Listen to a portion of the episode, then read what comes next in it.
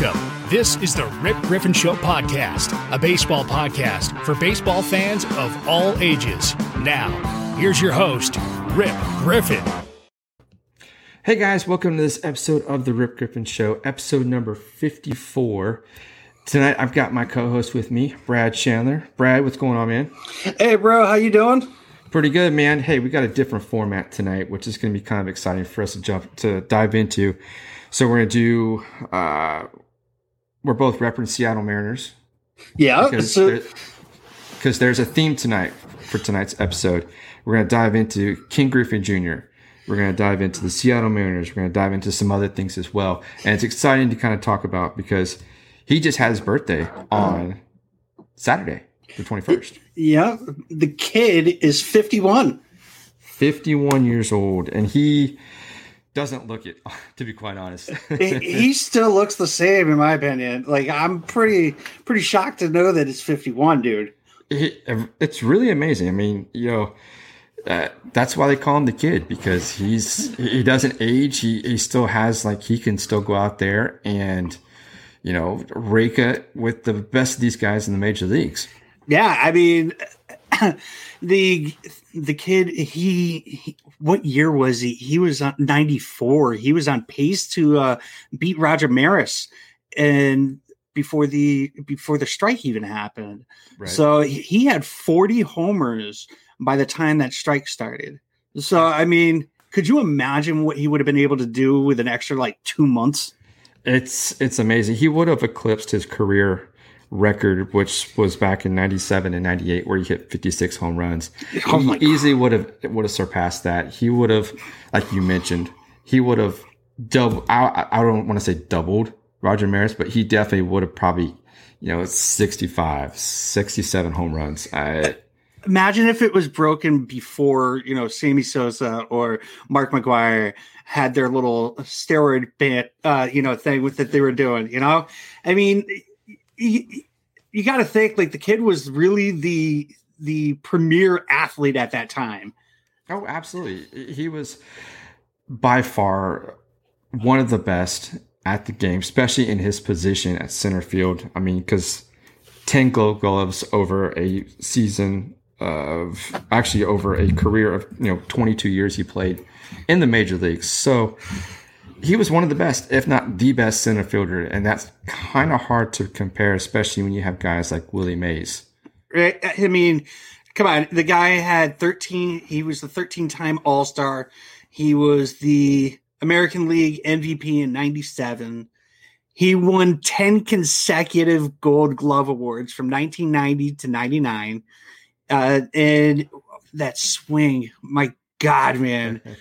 like, it, people still talk about it today. I know, I know it's been a while since he's been, you know, he, he he last played in 2010 um, for the Mariners, but like seeing some of his his videos nowadays, it's like he literally had the sexiest swing. Oh, He had he had like one of the greatest swings. Like I don't know, like I don't know. I have like a crush on that swing. uh, d- don't tell your girlfriend that. but no, but you're absolutely right. I mean, that. But but like here, he had he was the Silver Slugger Award winner seven times. Uh he was the he was the American League home run leader in '94, and then he was from '97 to '99. Like how crazy is that? it, it, it's insane. I mean, those numbers. If it happened in today's era, there would be question marks behind it because of the the PED thing. You know, like you mentioned between McGwire and Sosa and and those guys that Bonds, even for example. So if you hear about those type of numbers today, people are going to speculate. And he was probably the the most true, most fluid batter with that swing, like you mentioned. And you know, it's one of those you can see it over and over again, and just you know, not be amazed. I was just watching some replays of some of his uh his at bats and I could sit there and literally just watch it over and over again. So Oh, absolutely. You know, as a kid, I tried to actually try to emulate that swing. good luck. especially it, I I tried emulating it, and I'm a righty, and I I was like, you know what? Let me try this switch hitting thing, and man, it was so it was so bad. It was it, it as easy as it looks on film. It's actually, I mean, a lot difficult, and he kind of had, you know, the the quick whip around, and it, it just he would sit there and drop the bat and kind of watch the ball, and boom, you know, he's around the bases, and it doesn't get any better than that. It's that is your old school, typical, you know, power slugging swing. Right. So, so like you said earlier, uh, we're doing a little, uh, we're doing something a little different. Um, we're trying a different um, feature here. So we're going to start off talking about Ken Griffey Jr. like we have. Then we're going to get into some baseball news, and then we're going to end it off with some Seattle Mariners news. Okay. So with that being said, let's start off like so in 1990. Um, you've got some news that happened in 90 with Ken Griffey Jr. Yeah, so back in 1990, he is probably the, he's the only player that actually played with his dad on the same team. They, they were both playing for the Seattle Mariners at that time. So his dad, Ken Griffey Sr., was around age 40 when he was kind of ending the end of his career. Ken Griffey Jr. is coming into his career. Uh, he was uh, actually it was in his second year, but there was a game back in 1990 against the then California Angels. August 31st, 1990. August 31st, 1990. Ken Griffey Jr. or Ken Griffey Senior. I'm gonna just I'm gonna do this. I'm gonna go Senior Junior. That way we don't get the mixed up here. Actually, I'm pretty sure it went Senior Junior too. It, it did. So Senior steps up first, and of course he hits a solo home run. Know, does his trot around the bases. Junior comes up, tries to you know. I don't know if you want to say he one, tries to one up his dad, but uh, he does the same thing. It almost it, it, did you have you seen the video recently? I have, and it's almost in the same spot too. It's, it's very it's very crazy. Opposite field, left center field, right? And, and it's just you know. Yeah, you can't help but you know Junior smiling around the bases like, ah, "Yeah, Dad, I got you." right. I think uh, one thing I think that was uh, really cool, and doing some research on this, is the fact that you know, um, junior and senior, they both uh, were the first to be father son in the in the MLB, but they didn't do it just one game. They played 51 games before senior ended up retiring. That's amazing. That really is amazing. Uh, to you know, as a kid, you know, you're coming up and you're you've been around the clubhouse, you've been around you know major league players all your life and to be able to to have that moment with your your dad on the same team in the same game, back to back home runs, and then also to play an, an, additional 50 games with each other. It's truly remarkable, and we don't see that here in our age because a lot of the players that we grew up watching are retired, and you know their kids are coming into the mix now. But it's truly something you know, fascinating. It's probably a once in a lifetime opportunity for those two, obviously, but uh, it's still exciting to be able to play with your dad and actually share the outfield with him as well. Yeah, I mean, there's there's no other better feeling having that bond with your father. And I'm pretty sure that that's how Ken Griffey Jr. ended up making like that impact in baseball because of his father. He had the he was around the clubhouses and whatnot with his dad uh, throughout his career. And uh, you know, another thing that I found funny um, with uh, Ken Griffey Jr. and actually Senior, their first name isn't Ken.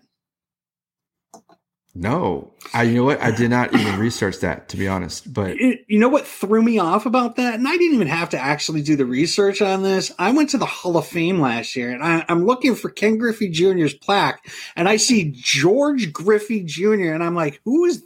Wait, is that his name, George? Why? Why is he going by Ken? So Ken is his middle name. Wow. Okay, I did not know that. So definitely learned something this evening. But uh, I mean a lot of players they they do tend to you know kind of change their, their name into a surname or something to kind of give it more of that baseball name. You know that. Well, well, look at Mookie Betts. His name's not Mookie; it's Marcus. Mookie sounds cooler. No, it does, but I'm just saying, like his his name's not Mookie. Right. I remember the first time I found out his name wasn't actually Mookie. I was like, wait a minute, what? Who is his name's guy? Marcus? right. Ah, uh, who is that guy? But you know, uh kind of wrapping up here on Ken Griffey Jr. real quick. He played for three teams. Do you know who the third team was? Chicago White Sox. I did not know that until I researched that. I I knew that, but like it kind of like slipped my mind until I started looking it up. Um, I knew he played for the Mariners, obviously. Uh, he also played for the Reds. And then when I saw that he played for Chicago White Sox, I was like, really? And it, it's almost like finding, like remembering that uh, Frank Thomas played for the Blue Jays. Wow, I did not know that either. It, was in like Frank Thomas played for the Blue Jays. Randy Johnson played for the Astros. That, you know, that, I knew you would know that, but that I'm just saying it's like you you don't you don't think about that stuff. It's like wow, these he played for the Chicago White Sox. I'm pretty sure that was like the last thing he really wanted to do was play for the White Sox. No offense to the White Sox uh, fans out there, but um, th- there there was a couple little things that I wanted to add with uh, um, like some tidbits on Ken Griffey Jr. So he is the only person to hit the warehouse right. in right field and Baltimore. Now, I don't know. If, did you know that? You looked that yeah. up? Yeah. Yeah. So that was pretty cool to find out. He's the only person to hit the warehouse out in Baltimore at Camden Yards. Um, the other thing that I actually think is amazing is the fact that in uh, what was it 1995 ken griffey jr had a little thing against the yankees. Um, they were playing in the alds and his team was down. They ended up coming back. And there was a thing where ken griffey jr was asked if he would ever play for the yankees. And he said if the yankees were the last team to offer me a contract i would retire. As a Red Sox fan, that just tells me that we actually had a chance. We had a chance, and we just blew it. We didn't do it. Every every other team was probably kicking themselves because the opportunity was there to actually have him, and they feared that they probably couldn't do it because you know he wouldn't consider them at all. But in reality, he probably would have as long as it wasn't the Yankees. Right. I mean that was that was fun to watch or uh, find out. So I got one little tidbit of, of of fun fact. See if you know. So Ken Griffey Jr. has the second most hits among left field left fielders born on 1121. He was born in Donora, Pennsylvania. Do you know who the first person was? No, I'm not even gonna. that's that's a. Tell me. Stan Musial. Oh wow! Wow. Yes. That's a little strange that they have that little a little, little thing fun, in common. A, a little fun fact there to kind of end the segment on Ken Griffey Jr. So right, right. so I, I think that that was fun. Um, that was fun. Yeah, it was cool to cool to get something out there, and uh, we learned a little bit about Ken Griffey Jr. So uh, there's been some news uh, out in Um, Nolan Arenado seems to be like it seems that he's going to be on the trading block. It, it's interesting because this seems to be the topic every offseason with Nolan Arenado. Uh, he's come out publicly and voiced his unhappiness uh, with Colorado and the organization and, and how it has been conducting things. And, you know, I can kind of understand his situation because, you know, he's a guy. He was drafted in the second round back in 2019 out of Arizona State. He was called up in 2013, but since then, he has been Mr. Consistent every year. He's been uh, a five time All Star, eight gold gloves since he's been called up. How many platinum gloves? four. That's crazy. so you know, I can understand. You know, he's he's doing everything that he's supposed to as a player of that organization, as a third baseman for that organization. But the Rockies are. I, I don't know. It's uh, ownership. They're not willing to pay the mo- uh, put the money into building around him, and Exactly. that's that's the biggest problem that they're having this uh, with Nolan Arenado. Uh, I believe it was last year, the beginning of spring training last year. There was problems already brewing uh, Right. between him and the vice president. I want to say uh, I'm not 100 percent sure on that one, but uh, someone in management was talking about possibly trading him. And he's like, "Dude, I just signed a eight year extension with you guys for 260 million dollars. Like, what's going on?" And first of all, like.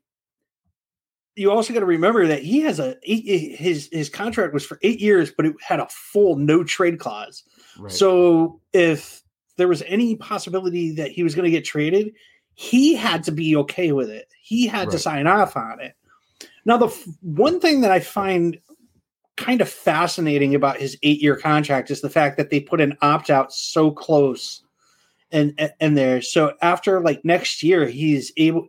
The player has an opt-out, Right. not the team. Right. So after the 2021 season, he can opt out, and he would still have 164 million remaining on that contract that he signed the extension to. Right. And so now there's talks about you know, he wants to he wants to be on a contender. I mean, which you can't really blame the guy. I mean, every everybody wants to be on a contending team.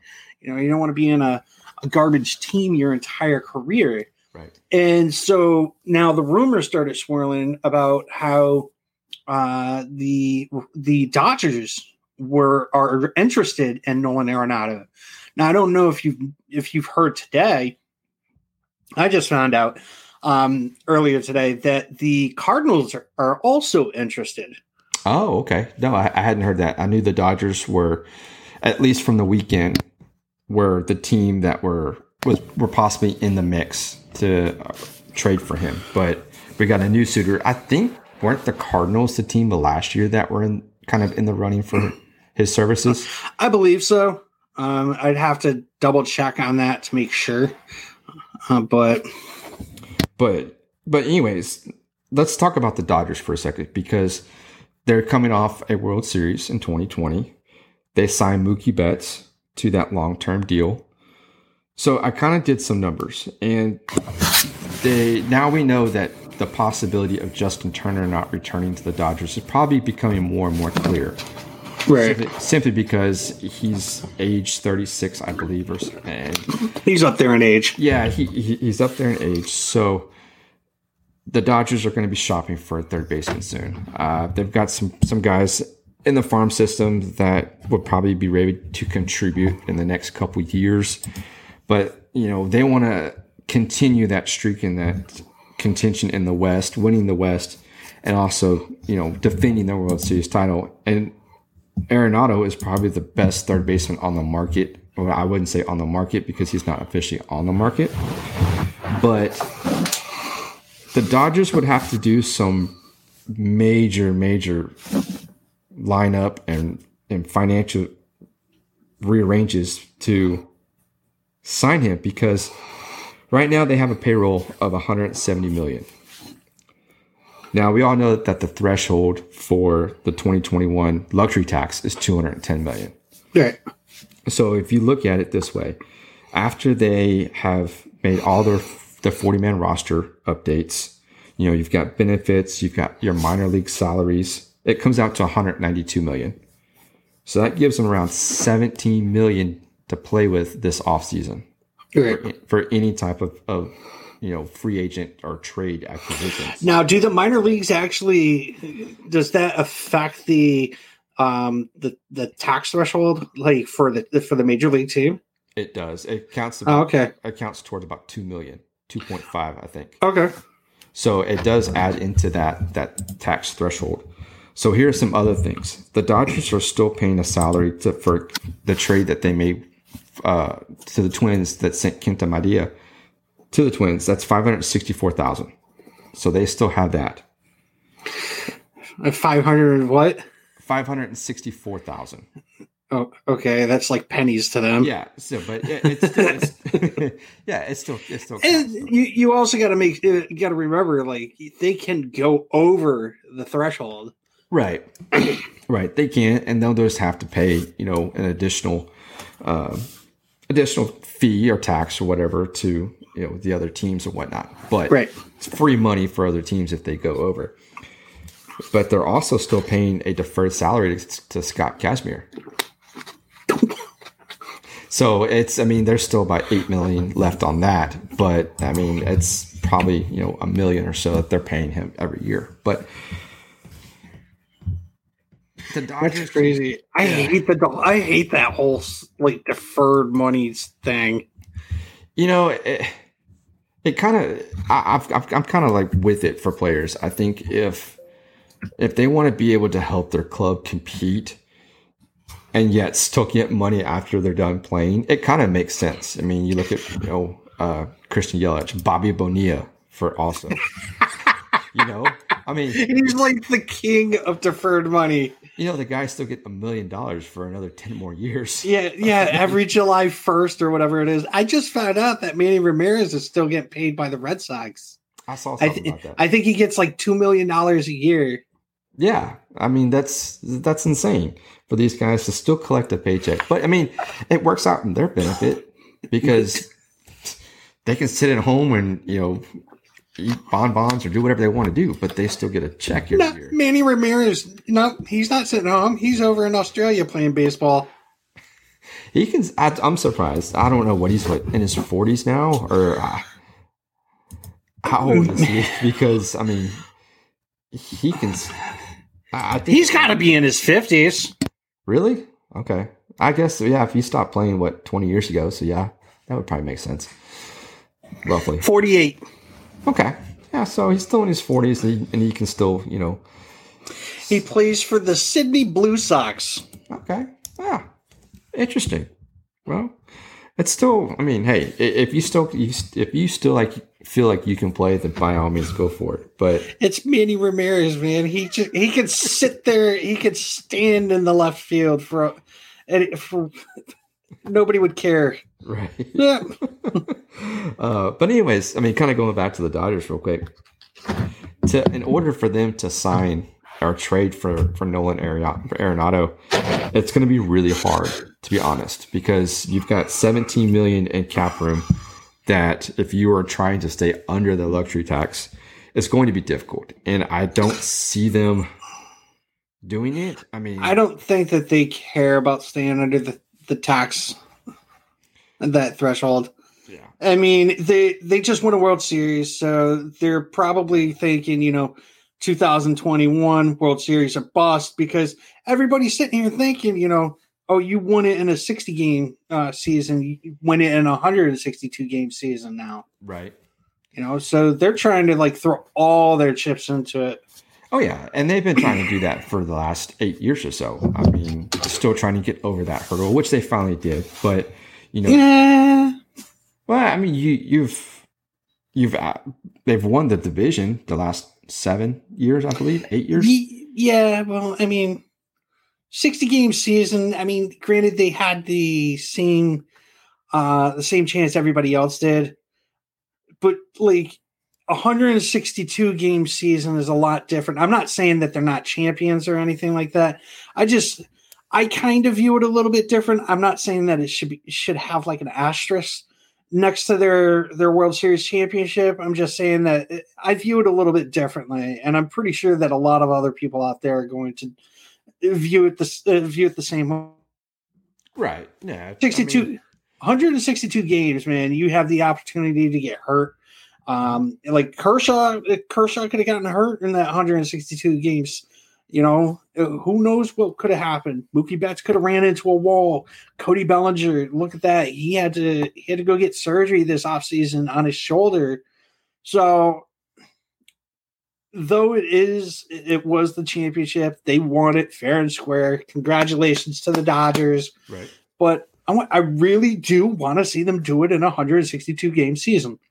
I think we all do, to be honest. I think uh, you know, like you mentioned, 60 games is in a COVID year is something, you know, it's, it's especially, you know, in a bubble system and all that, that, that took place.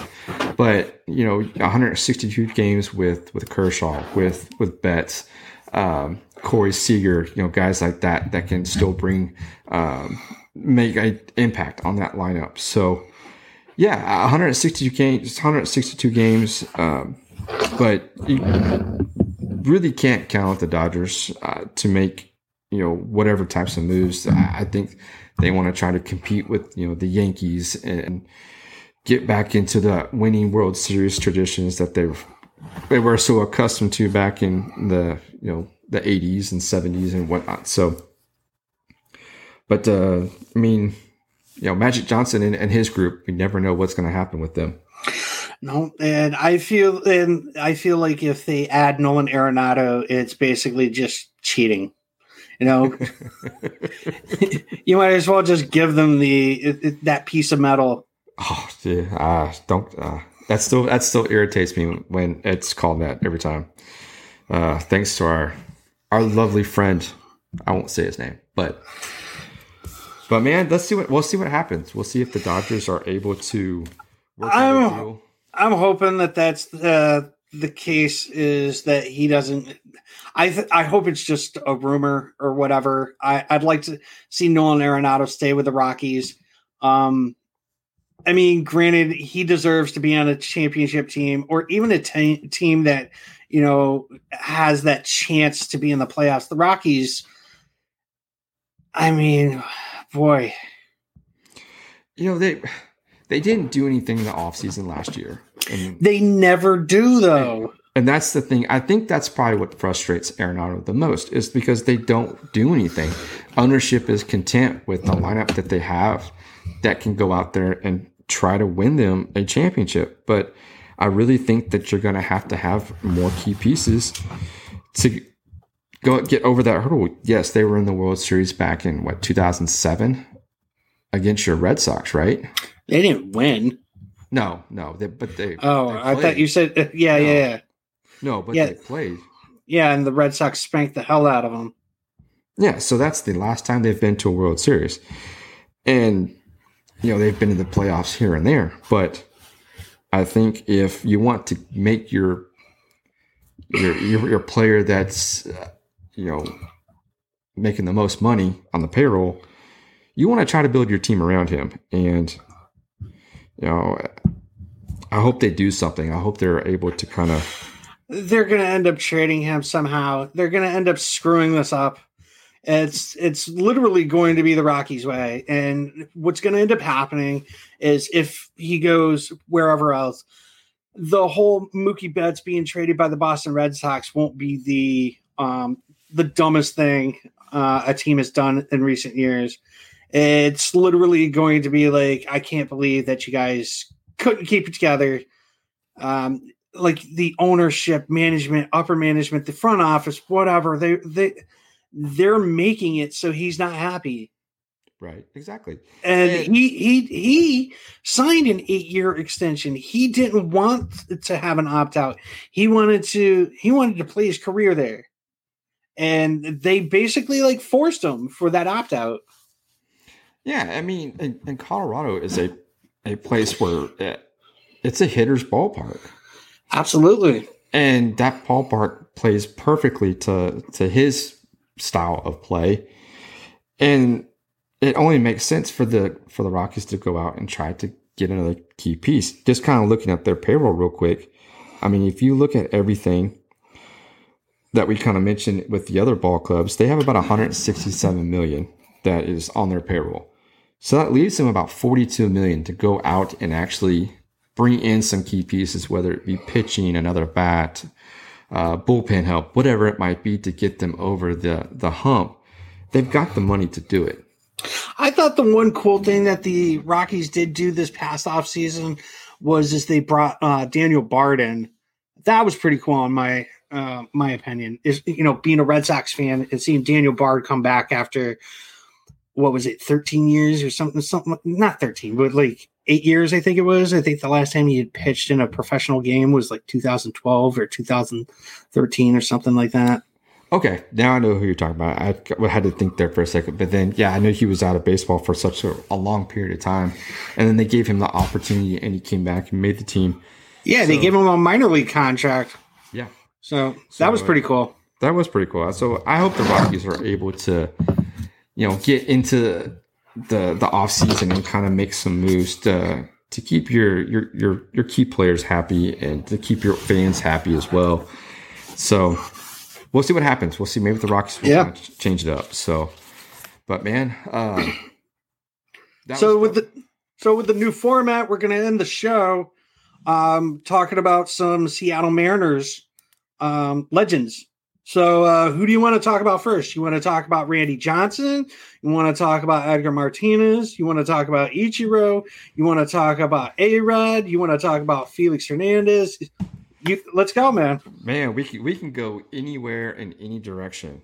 Uh, I would I would definitely love to talk about A Rod when he was with the uh, with the Mariners. So, I want to touch on this thing with the Mariners real quick because they are the only team. Oh, you had to go there. I, it, it, it's but it, it's important because I mean they are the only team that has not been to a World Series. And yep. and the players that, that you mentioned, you know, the A Rods, the Ichiros, the Randy Johnsons. I mean, they had those key the Griffeys. Griffeys. Uh, it's hard to not forget about Riff Griffey because we just, you know, he was our, our our segment at the beginning of the show. But I mean, the the Mariners are a team that, you know, let's look at Ichiro for a second. You know, uh, during his time back in 2001, he had a 350 batting average. Jesus Christ. no, he did. Really? he did. He had a he had a, he, he had a 350 batting average in 2001. Remember Bret Boone? Yep. Batted 331, had 37 homers that year. And then, you know, you've got guys like John Olerud who was on that team uh, Edgar Martinez. I actually saw Edgar Martinez play back in 2003. And that's kind of one of those prime examples of why the DH is so significant. Is because he was up there in age, kind of around age 40 or so, I think, kind of in the end of, his career.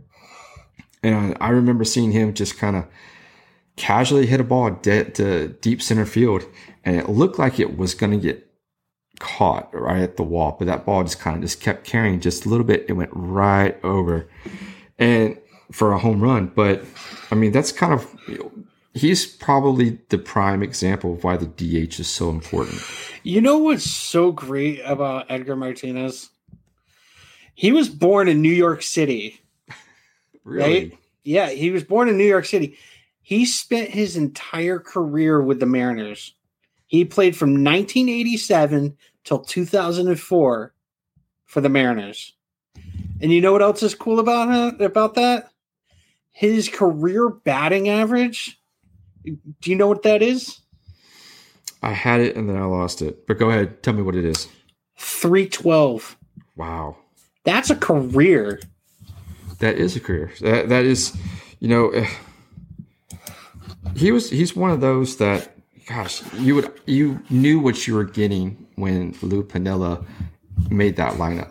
You knew what kind of batter he was, what you what you were going to expect, and you can slide him in any part of the of the lineup. You know, one through three, four, five, and six. I mean, he kind of towards the end of his career was kind of you know around the eight hole, nine hole. But anyways, I mean, but if you have a guy that's his career is three twelve, you put him wherever Exactly.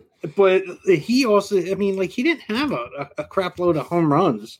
I mean, in that span from 87 to 2004, he only hit 309 home runs. Yeah. It, in today's game, that would be something you kind of would scratch your head about as not being productive. But at that era, I mean, that's still something for his age and everything, too. Yeah, he, he was he was good. He was definitely good. Now, the other thing, like, uh, you've got like I said, I want I wanted to talk about A Rod because I absolutely loved A Rod when he played for the Mariners. Um, he was by far one of my favorite shortstops. I still think that when he moved to the when he played for the Yankees, I not so much as a classy move, but I think it was good on him for like you know I'll play third base instead of you know telling uh, Derek Jeter that he needs to move. Oh, absolutely. I, I I think that he had the better arm. Oh yeah, and Derek Jeter was was entering his prime. Uh, it's as a phenomenal shortstop, and but you also don't ask the captain to move. exactly, exactly. Uh, Jeter had commanded that team. Yep. A Rod knew it. He respected it. Yep. You know, said, "Hey, I'll play third base," and you know, the rest is history. You know, he did. The have- other, there was another thing that A Rod did that I I I liked. A lot of people were like, "Oh, he was made to do that," and I don't care if he was made to do it or not. But there was an All Star game that he was the All Star shortstop and he was like, "Nah, this is Cal Ripken Jr.'s spot, and uh, I'm going to play third base and have Cal go over here and play shortstop." And that's what happened. I thought that was pretty cool. I agree. Uh, I mean, Cal Ripken. I mean, the Iron Man. You know, but that just goes to show you how much respect that Alex Rodriguez had for the game and for those that had come before him in that position. Uh, maybe today we hopefully would see something like that, but to give up your position and to do it with such class at an all star game, it, it just it, it, made perfect sense at that time. You know, it, it was it was fitting, it was picturesque, it was such an iconic moment, whatever you want to call it. Uh, but like I said, uh, Alex Rodriguez definitely respected the, those that had come before him. Yeah, before he ended up becoming that snotty um, person when he when he was with the Yankees. I think, or actually, not even with the Yankees. It was with with the Rangers. It was when he signed that huge deal with them. He was just like, "I'm better than everybody," kind of. Yeah. You know, I I enjoyed uh, watching him play. So, I unfortunately did not get the opportunity to watch him play live. I never watched him play live. I yeah. actually no, I did watch him play live. I watched him in 2013 um, with the Yankees. They were playing uh, up at Fenway. Okay, very nice. Yeah. I so I I had a sign that said that A Rod sits to pee. it was it was also the last appearance that Mariano Rivera made at Fenway. Okay. And it was my dad's birthday present. So, and oh. the and the Red Sox spanked him. Oh, but was fitting all the way around. yeah. oh, I don't know how we can move forward from that now. Um, so let's go ahead and talk about uh, the two pitchers. Um, we got Felix Hernandez. I let's let's end off on on the big unit. All right. Okay. so it. we got we got Felix Hernandez, who is known as the King. yes. he's he was the king of uh, Seattle. Uh, he played with Seattle from 2005 to 2019. He had a win loss record of 169 and uh, and 136, and he had an ERA career ERA of 342. He had over 2,500 uh, strikeouts. Um, he had six All Stars, uh, he was the American League Cy Young Award winner. Uh, he was the MLB wins leader. So that's not just American League or National League, that's MLB altogether. And he was also the uh, a two time American League ERA leader.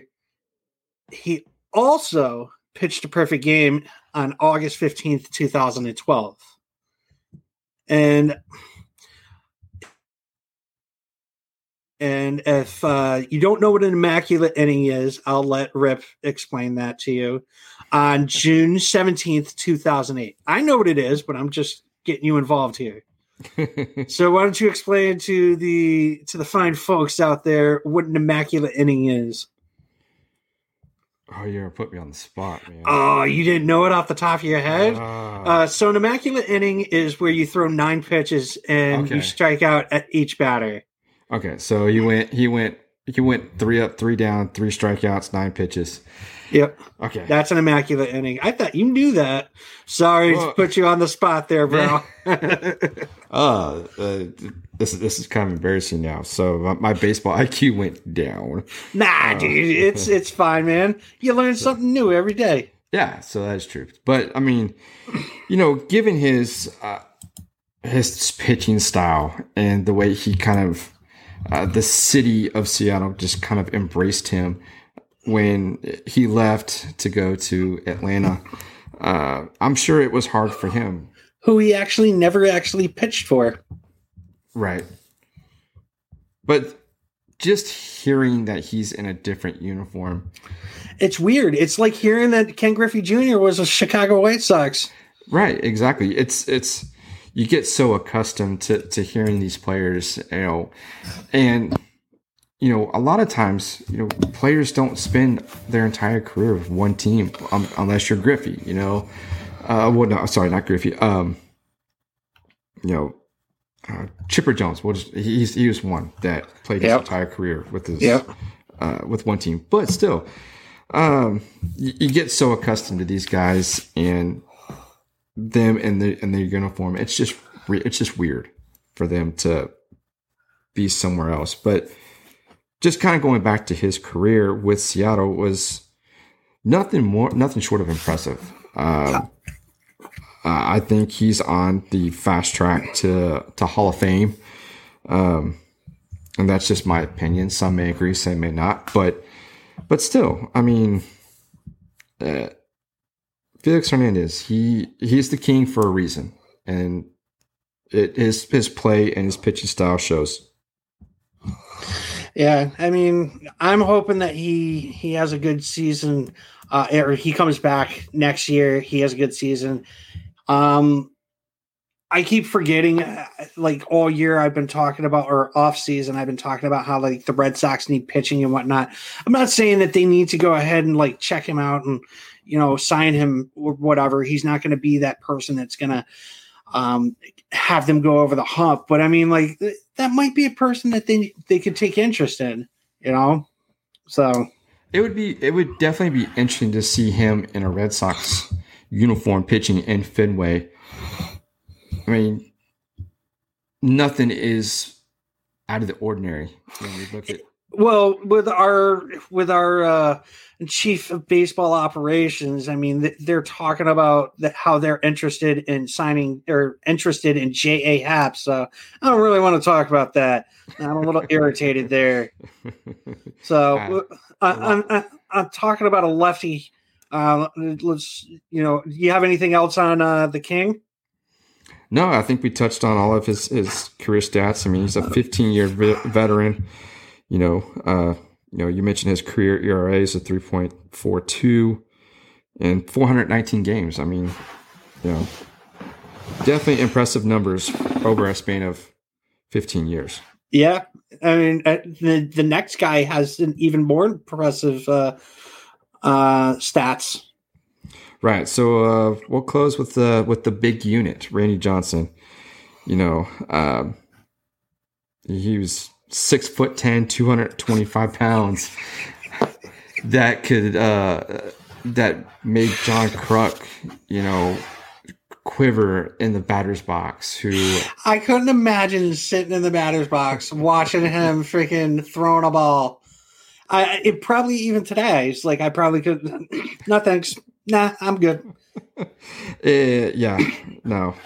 Uh, you know, Randy Johnson, he's a 300 game winner, 303 wins, 166 losses, a career ERA 3.29, and over a span of you know 22 years. It seems like that's Can you uh, believe he pitched 22 years and he was a Yeah, 22 He, years. he played for six different teams. I did not realize he pitched for the Giants. I him up. Um, I want to say it was a, a few months back. I, I don't know what it was. Oh, I remember what it was. Somebody was talking about like Gerrit Cole.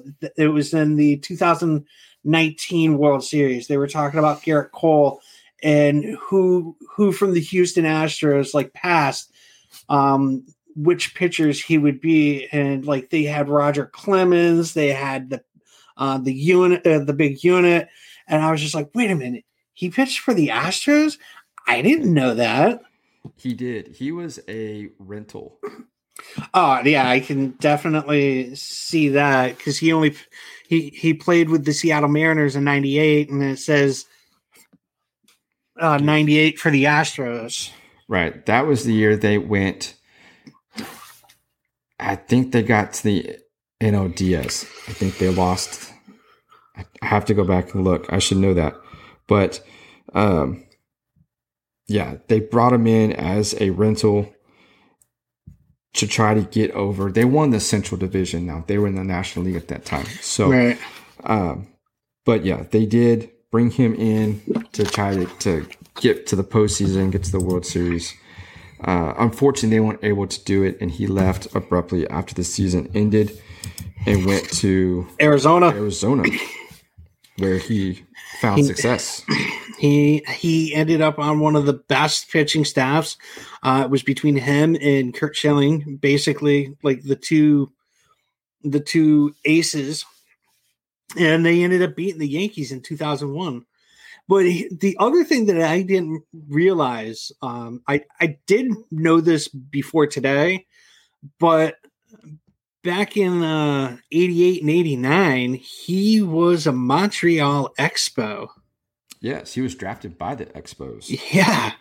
That's amazing to for that. I mean, because you don't really. I don't want to say key players, but uh, you kind of forget about the Expos until you see somebody who was actually drafted by them back in the 80s or you know 90s or whatever. But yeah, he was actually dra- drafted by the Montreal Expos.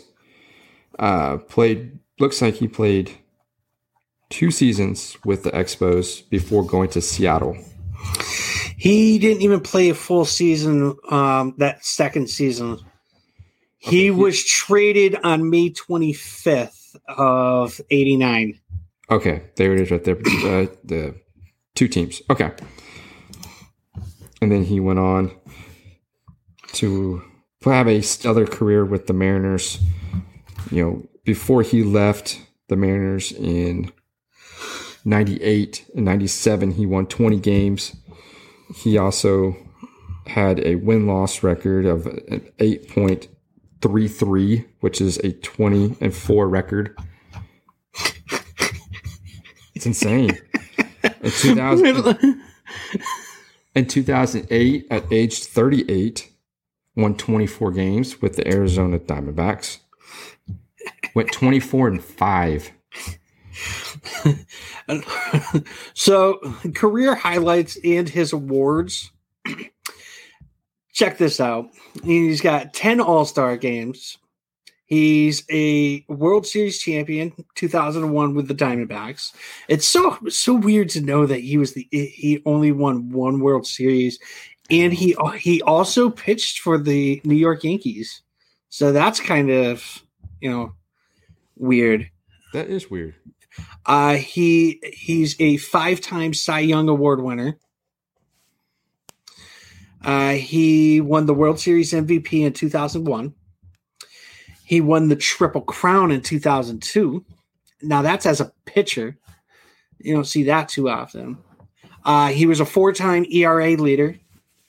He was a nine-time strikeout leader, which that's insane. Uh, he pitched a perfect game on May 18th, 2004. Um, that was Against for the Against the Atlanta Braves. okay. And then he pitched a no hitter on June 2nd in 1990. Very stellar career stats from, the big unit. Yeah. And also, he was inducted into the Hall of Fame in 2015. He had 97.3% first ballot votes. Gosh. That's amazing. That truly is amazing to get that many votes. Uh, you know, um, guys, you can think of Derek Jeter, who got the unanimous vote, you know, this past, well, he was inducted this year, but.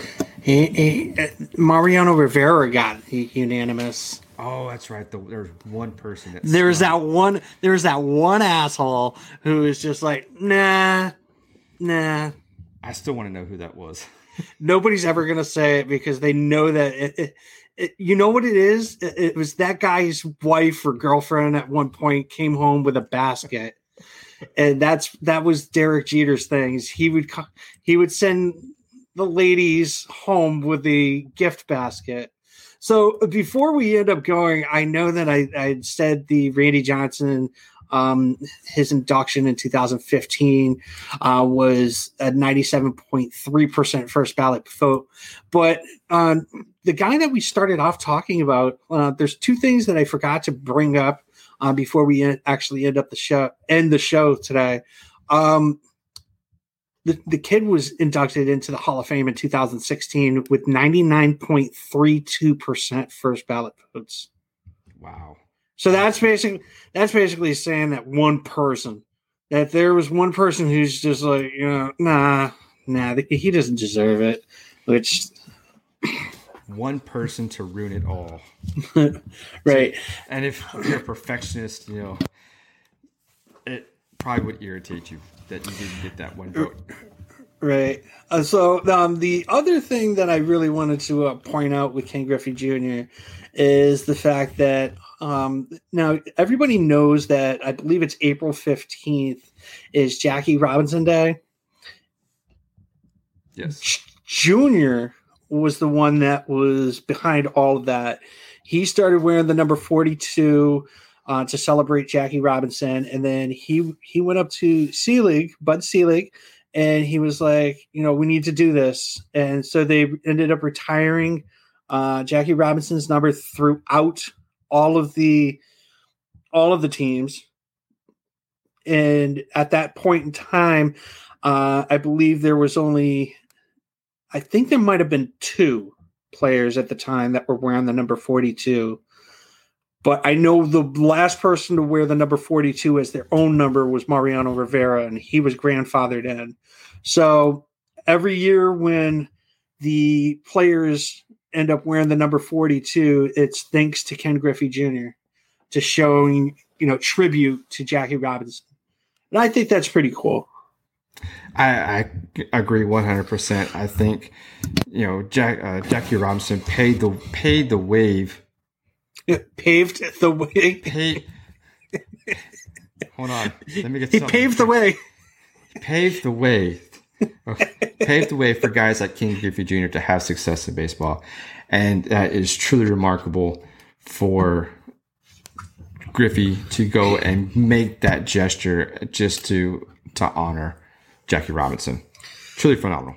Yeah, and uh, I loved it. I, I love everything that I found out about him. Uh, there's others tidbit things that are out there that, um, you know, people don't know about. Um, I know I don't want to leave it on a somber note, so I'm not going to bring up that. We'll talk about that later. Uh, but I mean, Griffey, in my opinion, was probably one of my favorite players uh, outside of Don Mattingly. I would definitely put him up in in the top like five.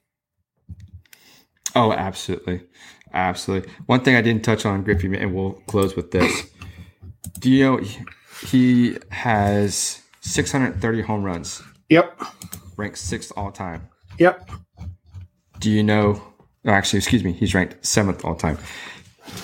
Do you know who is in front of him? I could look it up, but I'm going to let you tell me. Willie Mays. And ain't it weird that they both wear the number 24? Number 24. Ah, gives you goosebumps, doesn't it? 24. 24. One of the best numbers in baseball. Wonder when that one's going to end up being retired. It it will happen soon. I, I have a feeling. So, but so how'd you feel about the new format? It went good, man. It went good. I, I, enjoyed it. Lots of good information, good things to learn, good things to talk about. And I mean, that's one of the things, you know, we get to educate ourselves on these, on these past and present players and teams and, and all that good stuff in between. So it's, it was a lot of fun, man. I enjoyed it. How about you? I definitely enjoyed it. Uh, learned, learned, doesn't get talked about nearly as much as other uh, teams out there. Um, I hope that we get to do something like this on a more frequent basis. Um, and if there's people out there that want to contribute and like let us know how it how it sounded and what you thought of the format, uh, definitely head us up. Let us know. Um, if you're listening to us right now on Spotify or Apple Podcasts, you know, subscribe to the channel or subscribe to the podcast. Give us a review. Uh, it doesn't matter if it's good or bad. Just like leave us something. Let us know how we're doing. If we're doing bad and you think we're doing bad, let us know so that we can improve. Um, other than that, dude, I have nothing else. I think it was a great show. I think that's a perfect, you know, way to end the show. So I think we'll end it right here. I think it was it was a lot of fun. We'll definitely do this again next week. So be sure to tune in. Like Brad said, subscribe to the show on, on Spotify, Apple, wherever you listen to your podcast. But that's going to do it for us, guys. We thoroughly appreciate it, and we will talk to you guys next week. Happy Thanksgiving. Yes, happy Thanksgiving to all those that are listening out there. Don't eat too much turkey or pie, or if you do, then take a long nap.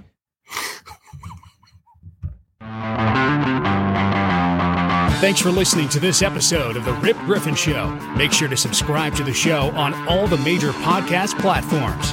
Follow Rip on Twitter at RipGriffin2.